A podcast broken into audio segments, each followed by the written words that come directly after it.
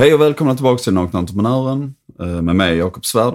Eh, det här blev ju inte alls som jag hade tänkt mig eh, denna gången. Jag har blivit förkyld, känner mig jättebra i övrigt, men på grund av rådande pandemi så sitter jag här själv då. Jag har alltså isolerat mig oavsett eh, med tanke på samhället. Här. Men då tänker man ju så här att då kan jag ställa in den här veckan. Jag behöver alltså inte släppa ett avsnitt då, utan jag väntar till nästa vecka och då jag förhoppningsvis är återställd. Men så funkar ju inte jag, eh, utan har jag sagt att jag ska släppa ett avsnitt i veckan så släpper jag ett avsnitt i veckan. Däremot så är det enda jag kan tala om nu när jag sitter här själv är ju kanske mig själv. Eh, så jag tänker att låt detta bli mitt sommar slash vinterprat då. Där jag ska försöka ge er som lyssnare en bild av vem jag är och hur jag hamnade där jag är idag. Eventuellt kan det ju väcka en del igenkänningsfaktorer från andra människor som är entreprenörer eller vill bli entreprenörer eller har den entreprenöriella ådran eh, som, som jag kan se väldigt tydligt i vissa människor. Och väldigt tydligt i mig själv. Um, så att man börjar från början. Uh, jag är född i Trelleborg på BB. 1977, ehm, den 21 april, kom jag till världen. Rakt in i en kärnfamilj i Höllviken. Uh, svårt att tänka mig att det skulle vara en mer skyddad verkstad någon annanstans. Man är uppvuxen i Höllviken som ligger i Vellinge kommun så är man ju uppvuxen med att vi inte hade invandrare till exempel. Man var inte van att möta människor från andra kulturer. Eh, utan det fick jag eh, ta tag i eh, senare i gymnasieåldern, men jag kommer lite mer till det eh, så småningom. Men jag växte alltså upp i en kärnfamilj i Höllviken, eh, älskad av båda mina föräldrar. Eh, kanske lite olika mål eh, i livet, vad jag hade och vad mina föräldrar hade.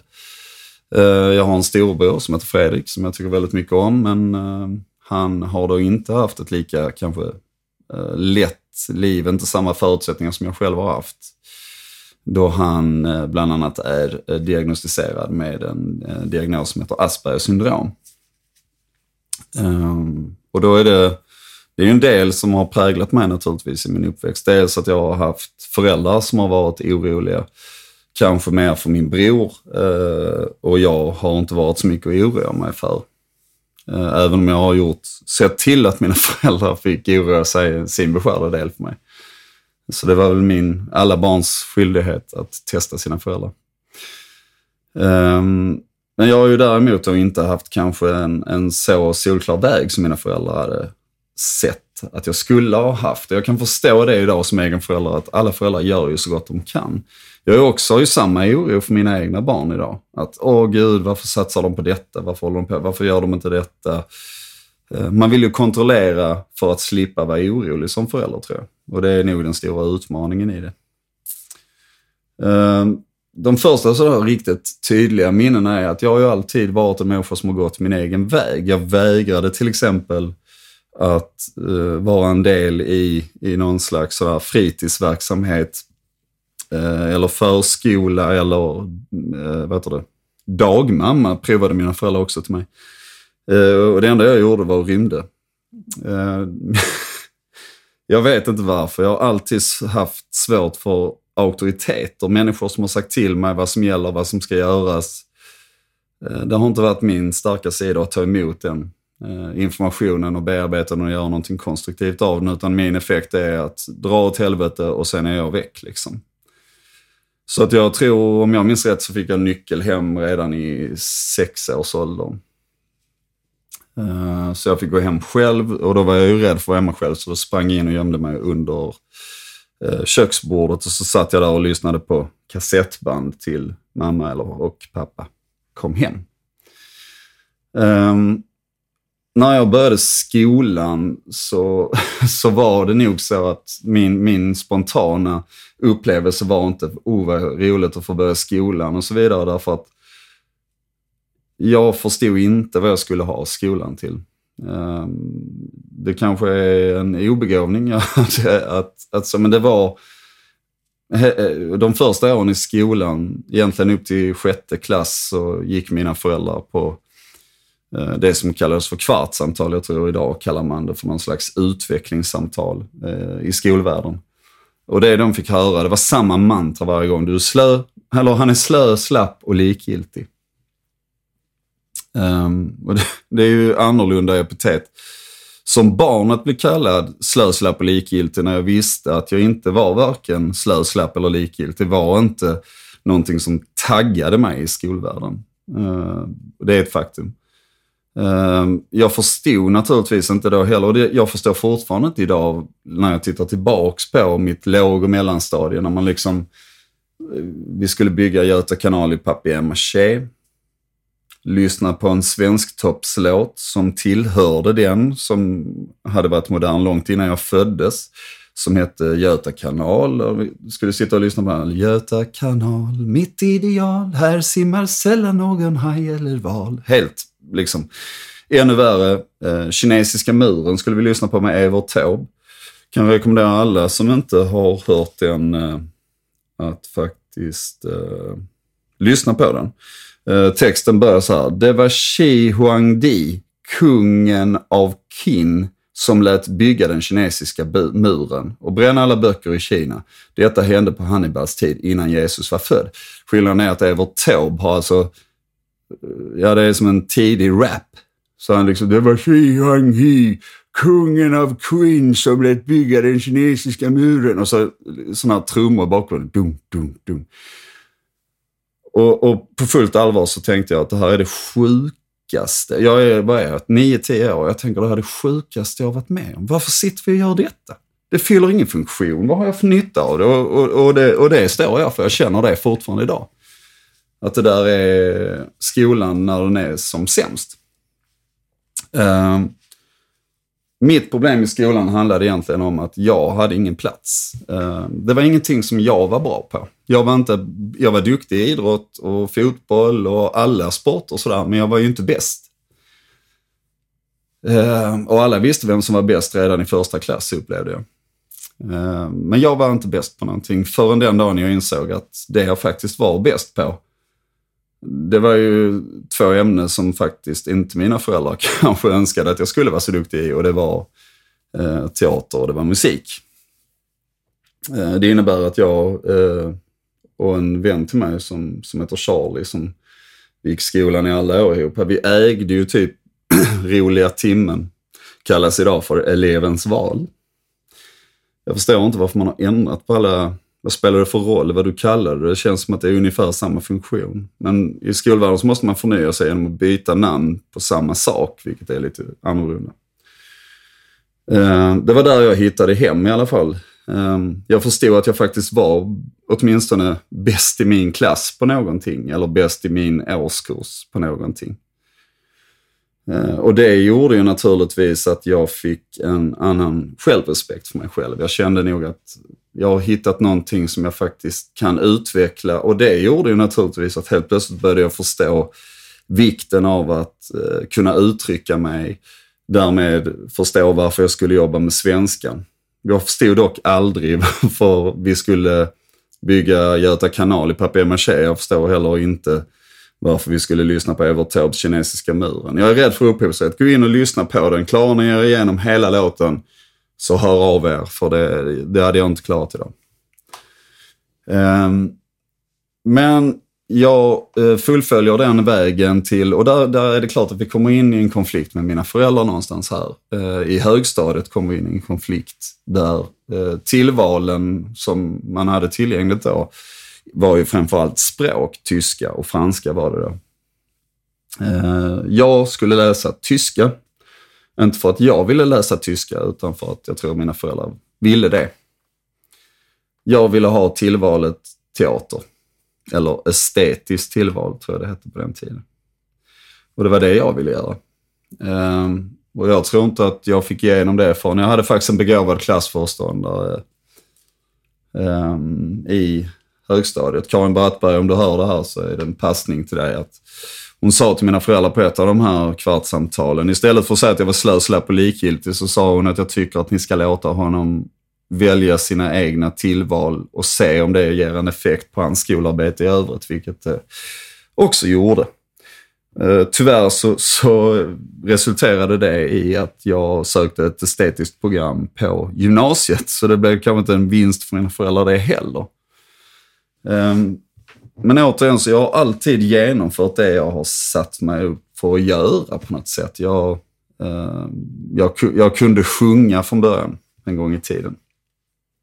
Men jag lärde mig sedan att spela både piano och gitarr.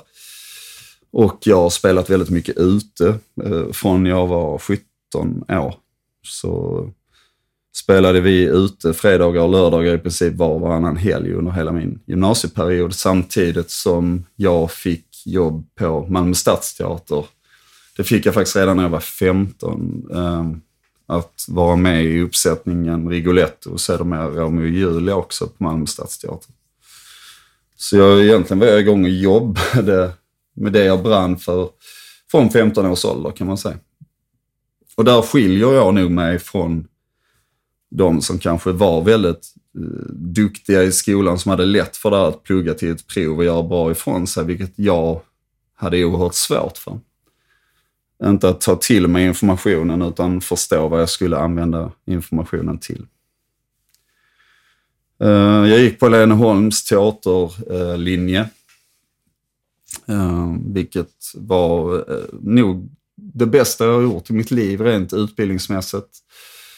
Allting föll på plats då. Ehm, jag, jag hade ju enormt höga betyg i gymnasiet uh, jämfört med vad jag kanske lyckades åstadkomma i högstadiet.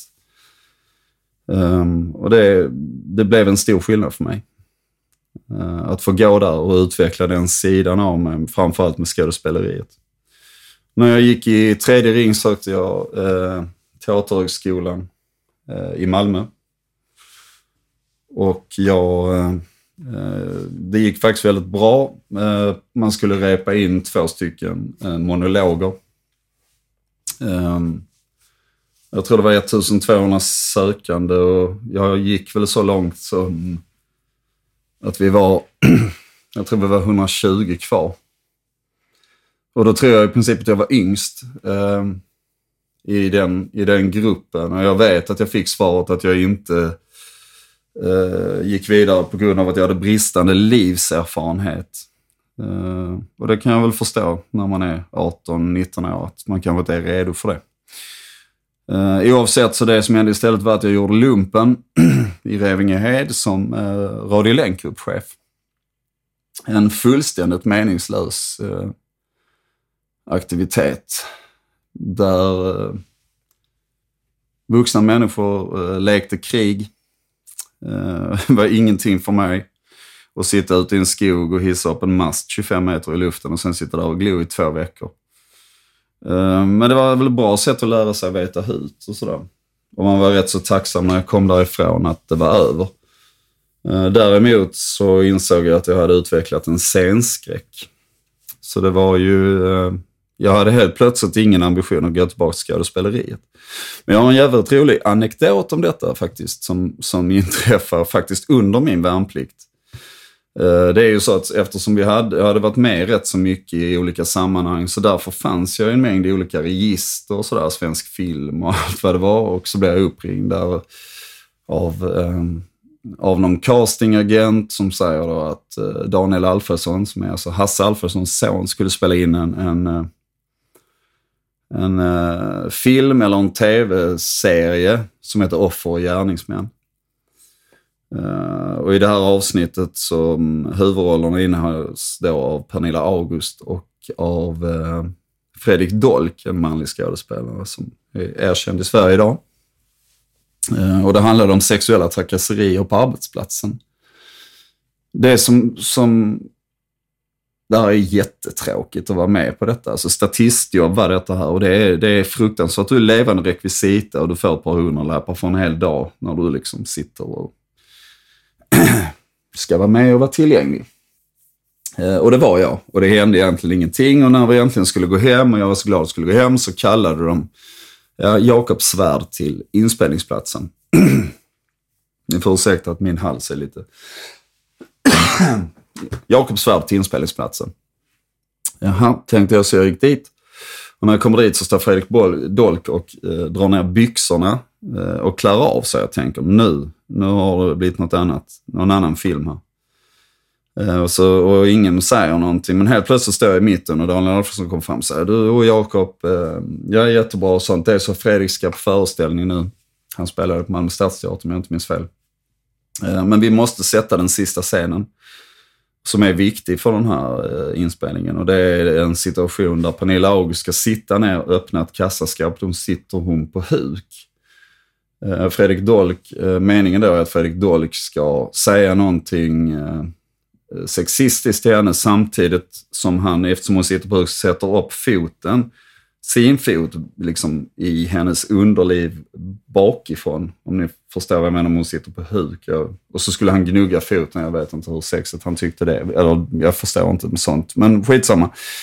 Så sa de, kan du, du får vara hans body double? Okej, okay, tänker jag. Eh, på med hans byxor då och sen så fick jag då läsa den här dialogen mot Pernilla August. Göra där och köra upp foten mellan benen på henne och sen så lägger man på Fredrik Dolks röst i efterhand som en dubbning då.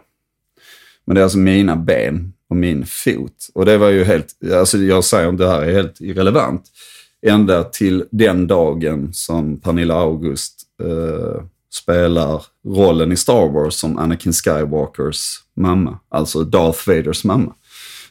och då inser jag att jag har haft min fot uppkörd mellan benen på Darth Vaders mamma. Och då tyckte jag någonstans att den här historien faktiskt är vettig att berätta. Därför är det en sån, ja, det är en skön, ett skönt roligt minne på grund av det. Eh, så så var det med den. Men någonstans där så bestämde jag mig att det här är inte min grej. Jag vill inte fortsätta eh, med detta. Jag, är inte, jag tror dessutom att jag insåg någonstans där att jag inte brann så mycket för den här konstformen som jag tror att de som jobbar som skådespelare gör och insåg att jag ska nog inte gå vidare. Eh, men jag har alltid haft ett brinnande intresse för datorer, vilket resulterade i att jag eh, via min far eh, fick ett sommarjobb på Axel Nobel Inks, som det heter idag, idag med Flint Ink, som PC och nätverkstekniker. På grund av min sociala kompetens, måste det väl ha varit, så blev jag det sedermera förflyttad ifrån den svenska sidan på Axel Nobel till den danska och det var innan Öresundsbron, så jag åkte då då när jag i 20-årsåldern så åkte jag över med båt och bil varje dag och körde till Brönnby då. Och det var ju en annorlunda skola, kan jag säga. Att beskriva min tid i, i på, på Axel Nobel i Brönnby i, Danmark är... Alltså jag har ju fantastiskt roliga historier från den tiden. Därför, som jag sa, oerhört hierarkiskt eh, system i Danmark på den tiden i alla fall. Eh, när jag började där som PC nätverkstekniker så innebär det på den tiden att man sprang runt på den här jätteanläggningen och någon som hade problem tappat internet, en dator som inte startade och så var man ute och fixade.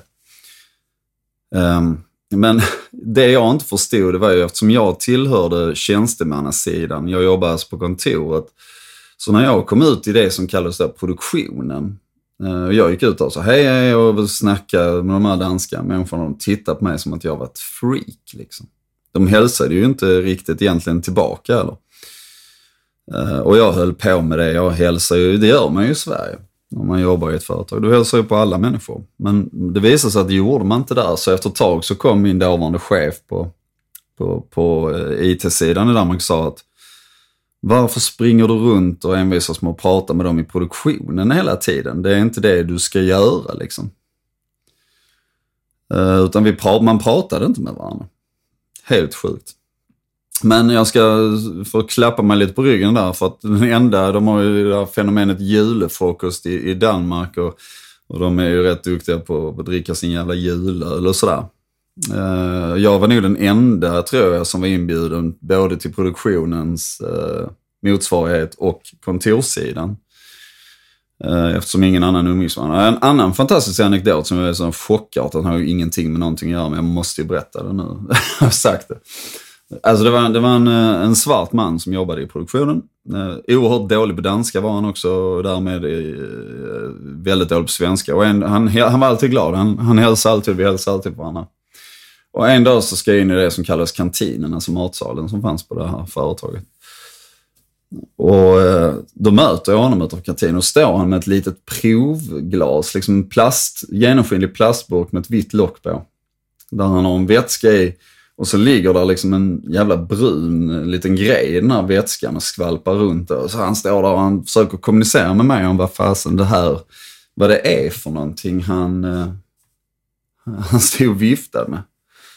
Och, ehm, och jag då tänker jag får ju liksom åtminstone verka intresserad. Jag stod där, jag tog tag i den och jag stod och tittade så oerhört nära och tänkte vad är det jag tittar på? Jag förstår inte vad det är.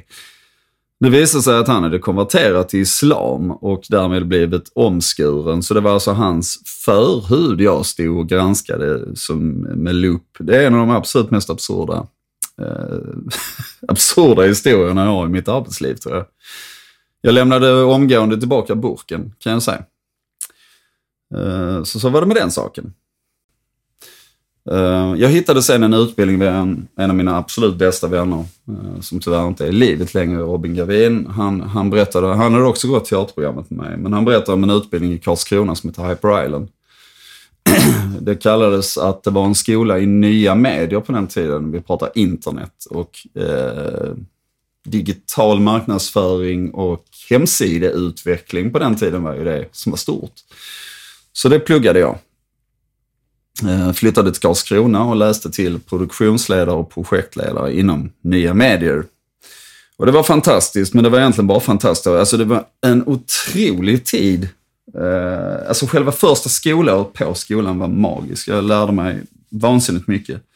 När jag kom ut min praktik som var ett halvår, alltså termin tre, så uh, slog uh, den här bakut fullständigt med IT-bubblan den sprack liksom. Och det var nog det sjukaste jag har sett i svenskt näringsliv. än, än idag är det det. Jag har aldrig sett en bransch förbruka så mycket pengar, men tjäna så lite pengar. Så redan då förstod jag på min praktik att shit, jag sitter nog i fel bransch. Jag blev i alla fall headhuntad eh, innan min examen till ett företag som heter Dobermann som är eh, startat av Michel Masadakis som, eh, om ni har lyssnat eller tittat på Nakna Entreprenören innan så vet ni mycket väl vem Michel Masadakis är. Men han, det var hans första bolag som han startade ihop med fyra andra killar. Dobermann Digital Agency finns fortfarande idag. Eh, men Michel har ingenting med det att göra, han äger inte det längre, han sålde det bolaget jag lärde i alla fall känna Michelle under min utbildning på Hyper Island. Eh, och eh, sen jobbade vi då eh, tillsammans på Dobermann. ända till den dagen det inte gick längre i den branschen utan Dobermann likviderades och startades upp i en annan regi då, så att säga.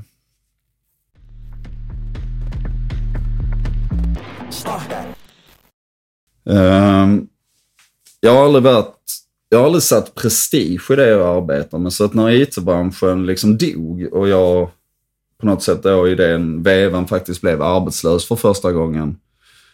Så insåg jag att jag får ta en annan väg. Jag kan inte vara för fin. Vad vill jag liksom lära mig mer om? Det jag kände i det läget var att jag vill lära mig mer om försäljning. Uh, vilket resulterade i att jag uh, faktiskt sökte ett jobb uh, som, som säljare på On-Off. Och det kan jag säga, det är en oerhört att gå ifrån att vara projektproduktionsledare på en framgångsrik, eh, i ett framgångsrikt IT-företag där liksom du är på något sätt en slags upphausad kung i den branschen vid det tillfället. Till att pluggen dras på branschen, vilket i all ära, jag hade inga åsikter om det därför att det var så många människor, ledare, som hade tagit fullständigt felaktiga beslut för Sverige i det läget, eller i världen.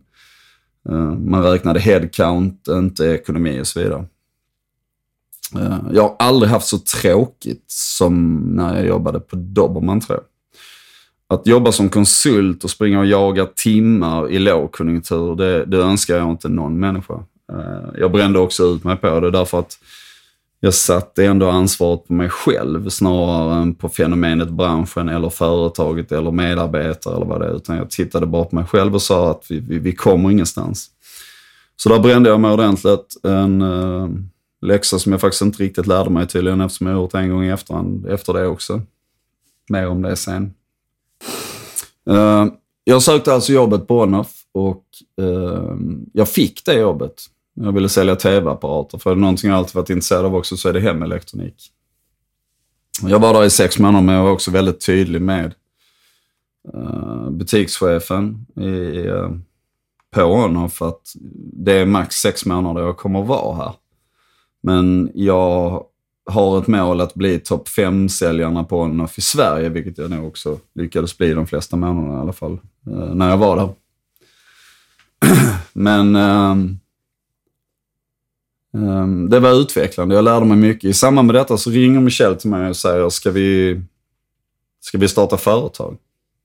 Ja, säger jag, utan att ens veta vilket företag. Men jag visste att jag var tvungen att komma framåt. Jag visste att det fanns någonting mer jag var bra på. Och vi konstaterade under en eh, fullständigt vansinnig golfrunda, han och jag. Han är skitdålig på golf. Eh, vi har skämtat om det i något avsnitt innan också. Uh, vi skulle prata om det här företaget, vi var ju inte närmare varandra än 150 meter. Uh, för han slog ju bollen överallt där den inte skulle vara. Men när vi kom fram på nians green så sa han, du kommer du ihåg när vi jobbade på Dobermann och vi uh, levererade ju allt digitalt material som kom från dåvarande Europolitan som blev Vodafone som numera är Telenor. Kan vi inte bli återförsäljare av abonnemang och tjänster, menade Michel. För visst var det så att de tjänade en jävla massa pengar. Och det gjorde de. Det var bara det att det var ju över när vi kom in. Det, de här vansinnessummorna för abonnemang som återförsäljare kunde tjäna och så, den, den tiden var förbi. Men vi var oerhört eh, kreativa Därför att vi började på något slags unikt sätt att i det här bolaget som kom att heta eh, Telesol, nu är vi alltså ungefär vid 2005 någonstans. Um, vi ville jobba med kunden genom att ha obundna kunder. Att uh, vi ville inte tjäna pengar på försäljningen, vi ville tjäna pengar på den service som vi gav till kunder. Alltså kunde vi spara pengar till kunden så kunde vi göra det och ta en procent på det och så jobbade man med att lojalisera kunder istället. Alltså särskilja sig ifrån en ganska konventionell bransch som bygger på provisionsförsäljning. Ehm, och vi gjorde detta jätteframgångsrikt då och kallade det för avtalseffektiviseringstjänst. Ehm, någonting som återfanns på varenda hemsida hos alla konkurrenter inom två år. Detta fenomen blev ju stoppat sedermera av, av telekomoperatörer och det är, det är för att de kunde inte beräkna sina eh, framtida abonnemangsintäkter eftersom vi var inne och skruvade i dem under avtalstiden. Då. Eh, jag tror fortfarande att det var ett felaktigt beslut för den branschen därför att man vill ju alltid komma på åt det här att när en konkurrent, om man säger att du är Telia-kund så kommer en Telenor-säljare eller en Tre-säljare alltid att jaga dig mer för att få över dig. Så egentligen bara byter de kunder med varandra. Vi har ju en mobilpenetration som är mer än en, ett abonnemang per person i, i snitt i Sverige då. Och då är det ju inte jättelätt att sälja nya, men däremot så måste du bli bättre på att vårda dina gamla, vilket operatörerna fortfarande inte är duktiga på i Sverige idag. Så så är det med det. Uh, ja. vi, vi drev Telesol upp till över 100 anställda eh, uh, vid ett tillfälle. Uh, vi växte för fort har vi gjort och det kommer vi att prata om i nästa riktiga avsnitt vi spelar in i Nakna Entreprenören är fenomenet att växa för fort som vi faktiskt har fått in en uh, förfrågan om att spela in. Så det har vi gjort ett par gånger i det bolaget. Gjort tusen fel, men vi har också gjort tusen rätt. Um, och vi drev även upp det bolaget så att jag vet att vi, om vi inte är det fortfarande, så har vi ju varit den största enskilda eh, säljpunkten av företagsabonnemang i Sverige när man inte räknar med kedjor till exempel.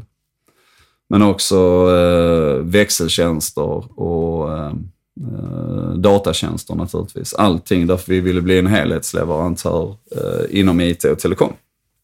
Vilket vi blev. Eh, jag har inte jobbat i Telesol på, eh, det känns som extremt många år. Det måste vara sex eller sju år sedan. Utan det bolaget drivs idag av Mario Persis som är VD, som också är delägare i det bolaget idag. Eh, jag är jättestolt över det bolaget, trots att det är i en infekterad och jobbig bransch. Den är ju väldigt kontroversiell, har diskuterats i UV, det har varit i Uppdrag granskning och eh, vi har klarat oss hyfsat bra eh, faktiskt där. Och försökt att göra rätt för oss eh, och inte vara ett lurendrejeriföretag så att säga. Trots att man förutsätts vara det i den branschen ändå. I juni 2008 så besökte jag ett, eh, ett av våra kontor på eh, Telesol i Kristianstad. När jag kommer in så får jag syn på en eh, tjej som sitter där i den här gruppen som sitter och jobbar. Och omgående så anser jag att det är nog det är den vackraste kvinnan jag någonsin har sett.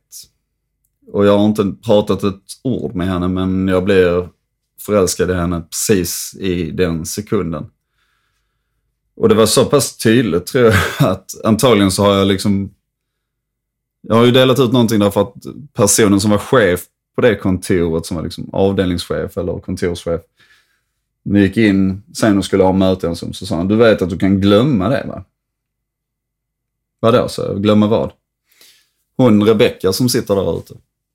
Nej, vad, vadå glömma henne? Jag har inte ens börjat tänka på henne, menade jag då. Eller hur, sa han. Men hon kan glömma henne för hon har eh, förhållande sedan 11 år tillbaka. Ja, men det brydde ju inte jag mig om, sa jag, fast jag brydde mig nog väldigt mycket.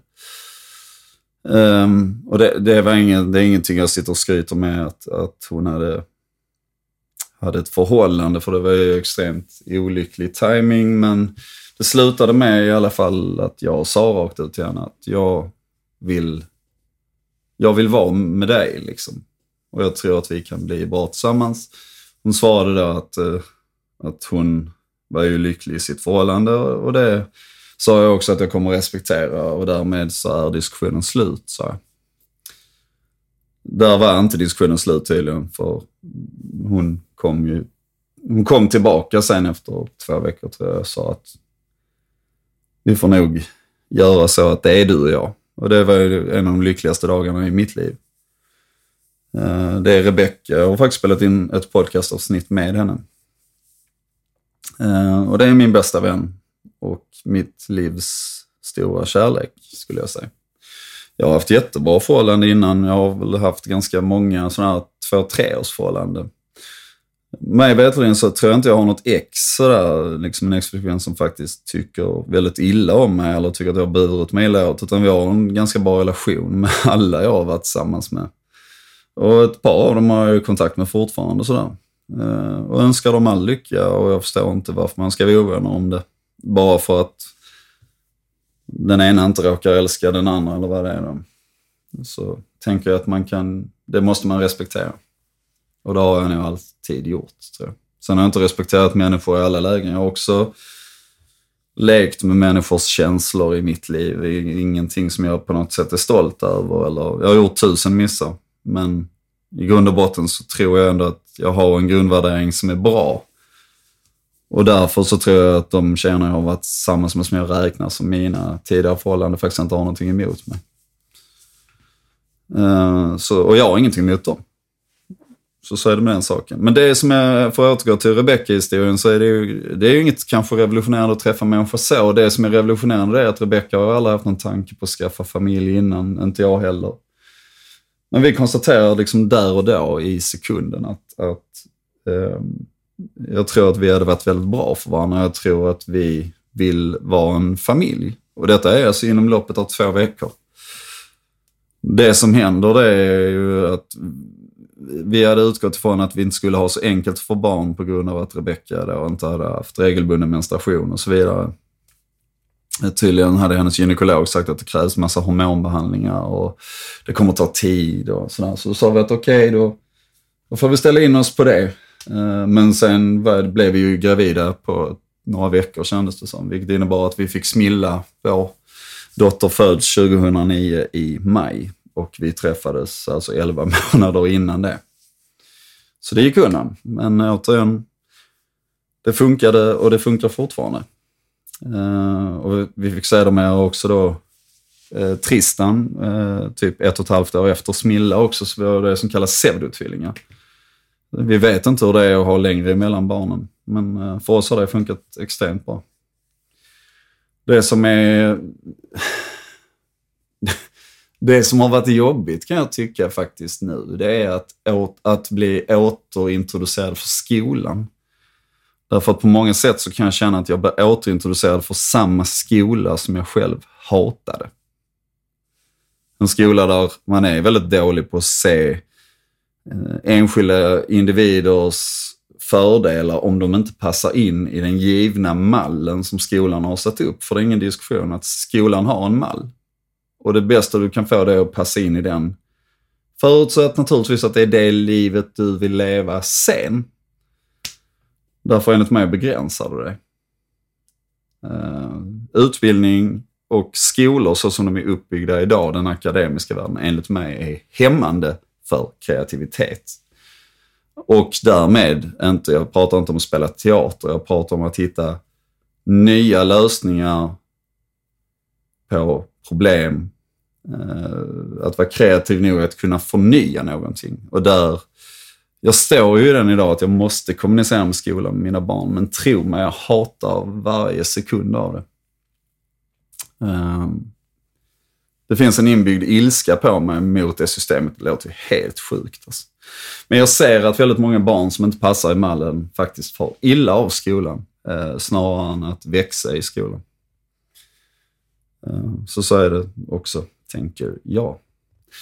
Ehm, när jag ska vi säga, så vi återgår lite till entreprenörsresan här. Eh, jag, jag räknade inte mig som entreprenör, eller kallade inte mig entreprenör, när vi hade startat Telesol och, och hade liksom, när vi hade funnits i x antal år och det funkade bra och vi gjorde bra omsättning och hyfsat bra resultat och sådär. Så jag kände fortfarande inte att jag var entreprenör, utan jag var egenföretagare. Jag ägde mitt eget företag ihop med Michelle och Patrik vid det tillfället. Och Sådär. Och sen eh, så fick vi in en hyresgäst. Vi hade lite för stor lokal, eller vi hade något rum över i den lokalen vi satt i och då kom det in ett företag där som heter Mediavision.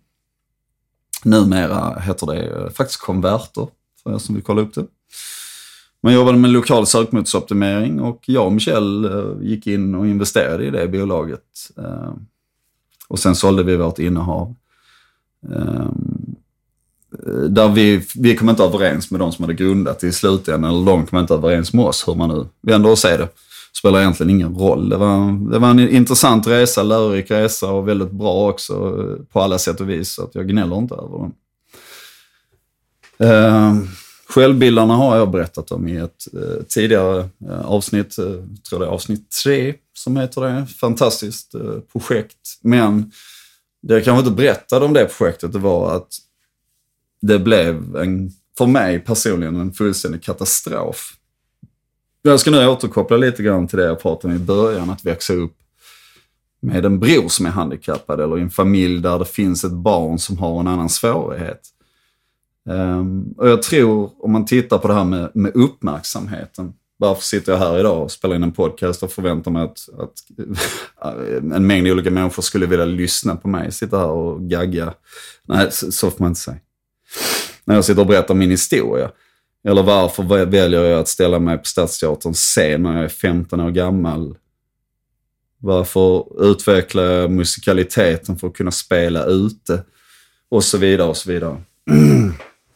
Självbildarna jobbade ju, som, som jag berättat innan, med eh, någonting som var väldigt innovativt och helt nytt och, och unheard of på många sätt. Och det var ju eh, ut, samtalsutbildning för människor som har svenska som andraspråk. Alltså inte SFI. Sitta och lära människor ord och grammatik, det, det kan någon annan göra. Vi pratade det kommunikativa, det som gör människor anställningsbara eller ännu bättre, integrerade. För språk är integrerande. Brist på språk är eh, segregerande. Och eh, det var fantastiskt, men, men där tappar jag fotfästet därför detta blir medialt. Um, vi startade och det är min liksom, idé från början och, och det, det där egot tar jag över. Och um, när, när egot tar över, så, så eller egentligen det som händer, det är att det blir väldigt medialt uppmärksammat. Så helt plötsligt så är radio där, tv är där, alla tidningar är där. Det känns under den perioden som att jag är i tidningen varje vecka i sex månader. Eh, det som händer det är att eh, organisationer eh, börjar höra av sig och fråga kan du komma hit och föreläsa. Det hade ju ingenting med självbildarna att göra. Jag skulle ju ha lagt min tid på det som jag är bra på, alltså bygga företag. Här blev jag en medial människa och en föreläsare. En ambition som jag absolut inte har och att vara. Men, men mitt ego i det läget tror jag eh, blir så uppblåst så att jag väljer ju den vägen därför att jag får tillbaks någon slags feedback på att folk ser mig. jag får tillbaks att jag varit duktig och så vidare. Men å andra sidan så, så bränner jag ut mig själv i alla ändar i det här läget och blir eh, Eh, så fruktansvärt eh, sjuk av den här, kallade utbrändheten eller depressionen, när allting är tömt på något sätt. Det finns bara tomhet kvar. och där hamnar jag alltså i ett vakuum i typ två år av mitt liv. Eh, för så sjuk blir jag. Och den återhämtningstiden, är, det, var, det var fruktansvärt. Ehm, jag fick så mycket mediciner utskrivet också. Ehm, för att då överleva och kunna göra alla de här grejerna. Och det är mediciner som jag inte rekommenderar någon att, att använda faktiskt i, i någon form. Um, därför att du tappar bort dig själv i det. Du tar mediciner för att du känner att jag vill inte bli sjuk. Det ska inte få komma och, och ta mig och förstöra den här bilden, den här självbilden jag har byggt upp av, av den här jättemänniskan som folk ska se upp till. Samtidigt som jag själv egentligen kanske känner att det är, ett väldigt lit, en väldigt liten människa. Eh, så därför bottnar jag inte i självbilden som jag tror att andra har. Och sen har jag en självbild av mig själv där det är så grunt vatten så att det finns liksom ingenting att hämta i det. Nu, nu är jag filosofisk känner jag. Men, men eh, det är faktiskt så jag upplever situationen. Ehm, det var en, ett enormt uttag på, på mig själv och ett jätteuttag på min familj. Ehm, jag vet att jag skrev en del, återigen, eh, om den här situationen som jag släppte artiklar om hur, hur min situation var och hade varit och så vidare. Ehm, och jag beskrev bland annat en situation där jag låg och läste eh, för min son eh, på kvällen där uppe när han skulle sova. Och så låg han på mitt bröst och sen så när jag slog upp boken så sa han du är världens bästa pappa. och då eh, kramade jag och pussade honom och sen gick jag ner och sen så gick jag, stod min fru Rebecka i köket och då, det enda jag kommer ihåg, är att jag föll ner på knä och sen tårarna bara rann på mig och så sa jag till henne att jag kan höra att han säger det, men jag kan inte känna det. Kan inte någon bara rädda mig? Och det är en sån här jag är enormt tacksam över att jag inte har de känslorna och den problematiken idag. Måtte jag aldrig få det igen och måtte ingen annan människa eh, bli drabbad av det. Eh, för det var, det var inget roligt. Det kan jag säga.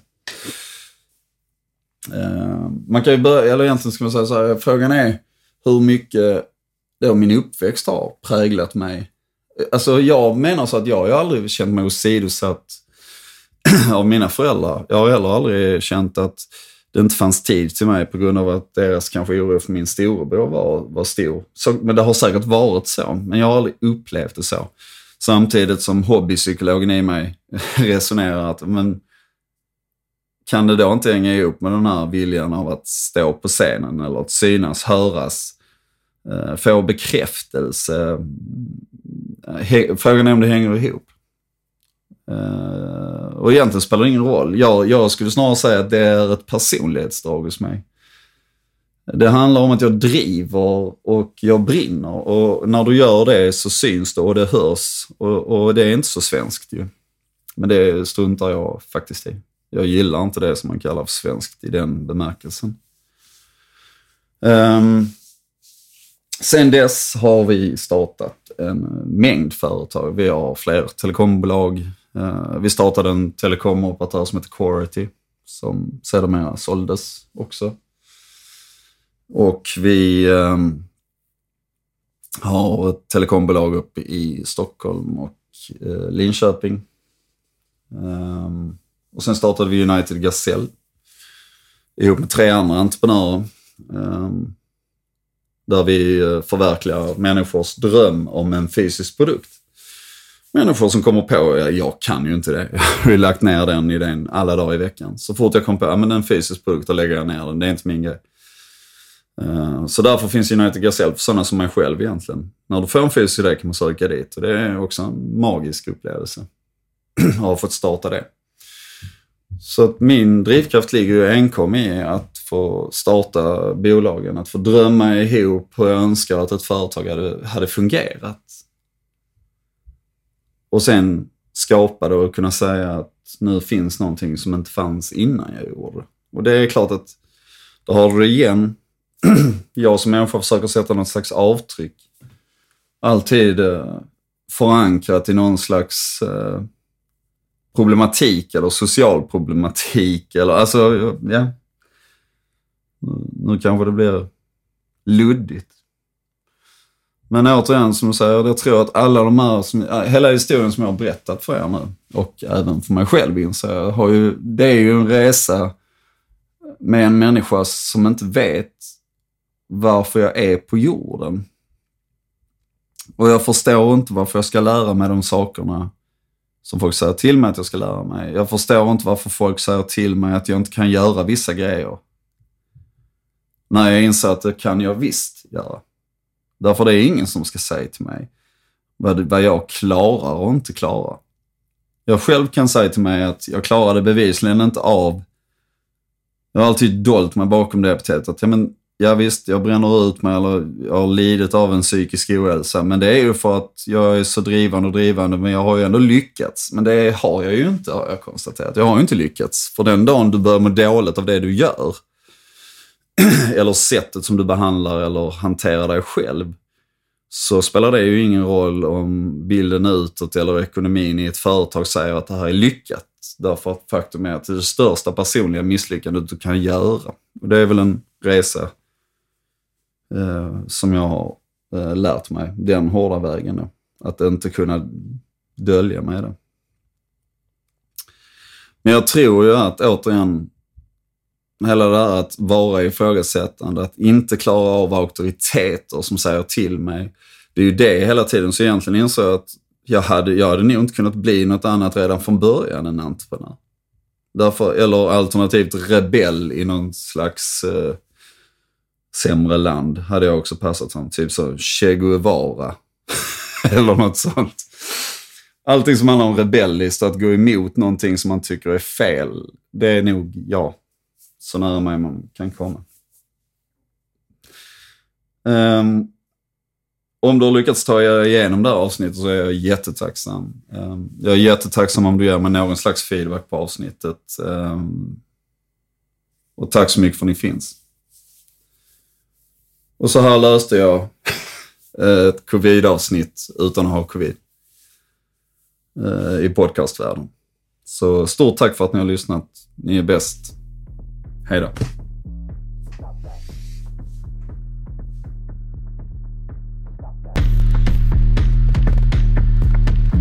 Stop.